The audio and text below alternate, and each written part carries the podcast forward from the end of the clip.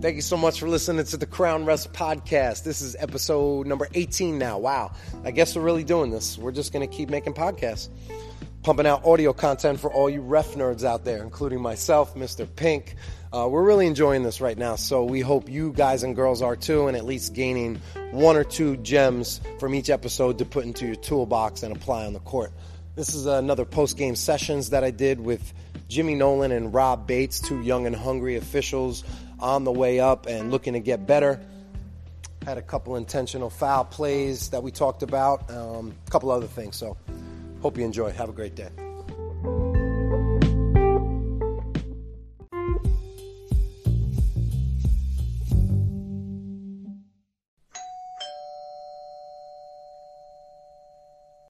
Who we got? Hi, boys. Hey, Carlos. Hey, God. How are you? Good luck. Did I interrupt the podcast? Yeah. My podcast. um, anybody your jacket? You guys don't wear jackets? Nah, son. See you later. Later. You sticking around or no? Uh, probably till halftime. What was that podcast? It's all right. I can edit. I edit all. So it's just we'll bring it back. Hashtag rough court, goddammit. That's getting cut. just kidding. We'll keep that in. Shout out to the ref corner. Let's go. One minute to go in the game. Um, Coach X, not even a question, he states that they shot 48 free throws. Mm-hmm. What's your response to that? Well, how close are you to him? Because it's not a question. So if I'm far away, that's something I'm, I'm gonna ignore. If you're in his personal space, I don't like to ignore guys. And and, and you know when I'm in their personal space, I mean it happens. Sometimes we just won't respond if they have if they don't ask a question. They make a comment, something like that. If he said it right in front of me, coach, I uh, I can't answer that question. Do you ha- do you have a question? Do you have a question about a play? I always bring it back to this a singular play. Never like speaking generally. Anytime they speak generally, you know, you want to listen, but we can't answer them. You know, like my guy's getting hit on this end down there. It's nothing. All right, we'll watch for it, coach. You know, Yeah, like, it was, it was a rhetorical, not even a question, a statement. Even E, now, even at that point, when it's double bonus and they're shooting two, four, six foul shots every minute, should, can we go that route or just stay away from that? Coach, you're fouling them in the double bonus, or don't even have a it's just conversation. it's based on feel. It's Okay. based on where you are. Like I said, where you are on the court. You know how he says it. Is, does he yell it? Does he say it loud?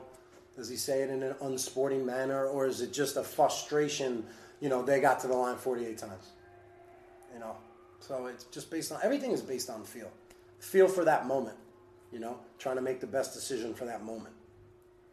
But I, th- I thought we did a nice job. I thought we tonight, did you know? too. It was pretty pretty smooth. Coach got cranky when he was about when he was losing. yeah, in I the thought, it was, fourth I thought quarter. it was out of frustration. Yeah. I thought they cut it to six, they made a run, and then they went back up to 12, and that- that's when he started saying that, right? So, Yeah, I mean, it was right after the turnover, right in Yeah. front of me, where he wanted, uh, I guess, a hook or a grab. yeah, out of the timeout, I mean, wasn't a great call. They got turned over, and then they went up eight, ten points, and then that's when they start, he started saying something. So, So we had that borderline intentional foul, and it's intentional because we're talking. It's a high school game. We had the borderline intentional foul in the first uh, half or first quarter. Um, but I think even if we're going to stay calm, and it's just good to talk about it. It lets the crowd, lets the coach, lets everybody know that we're thinking about it. Um, two officials are speaking about whether we're going to upgrade to intentional or not. Um, and then when we wind up not upgrading, at least coach is going to be like, "All right, at least you Just talked talk about about it." You know, he's going to have a better approach with you. What did the coach say to you? Uh, the last one, me and you came together. He thought again that he wasn't making a play on the ball. That's the first thing you and I discussed when we got together. We said he was in front of him. He made a play on the ball, so we went with two. And that's just something to add another layer. Tell that player, stop rapping. Yeah, Stop rapping. Yeah. You know, like and he's the one who I believe in the third quarter did it, right. he said no. But I thought it was the same player. yeah, it might have been. I thought it was two because I thought it was a, a very similar. You had both of them, right? Uh, yeah, we both came up with whistles for both of them. Yeah, I had. Uh, I think you reported both of them, I right? reported both of them. The second one I felt really comfortable with because he was in front of him. and I did think he was more trying not to hurt him either. He didn't want to bring him to the ground, so. It's always nice when we have a borderline intentional that we talk about at halftime, and then we get an obvious intentional. It's not good for the guy who got fouled. I'm Yeah. just saying, like as a crew, it feels good to know that you know we had another chance at that intentional. It was right in front of us, and two officials should mirror each other. So I, I, I went right up, and I noticed you looked at me, and then you went right up at it. So it's perfect. Okay. You know, this way it lets everybody know you have the same thing as me, or vice versa. Yeah. no doubt about it, 100% intentional foul. And I thought it was great, Jimmy, sending teams to their bench right away. And then we spoke, and then that was that. Yeah, and then you know, li- like we took our time. That was a pretty easy adjudica- adjudication. I think it settled the crowd down too. You don't hear much. If you both have, we both ran in. Then the players are gone, so now there's no nonsense. So It's like sending a boxer to their corner. Yeah. It's like sending two boxers to their corner. It's exactly the same same thing Yeah. in- in this realm. Now, m- me being 60 feet away from the play, is there a reason for me to jump in the conversation, or I just kind of peacemake and separate them? You guys No, have the I think I conversation. think that's good. You ha- you hit it right because you know uh, the lead and the C were pretty much all on top of that play. You had a bunch of players too behind half court, also, yes, right? yes, and I think it's fast break, right? Yeah. So no, I think for you to take care of the other work would be great. And you, I saw you sending teams to the bench right away, so that was smooth. yep, You just want to make sure it doesn't take too long. You know, like we shouldn't reach the point where we're like, all right, the game needs to resume. Yeah. Sometimes it does.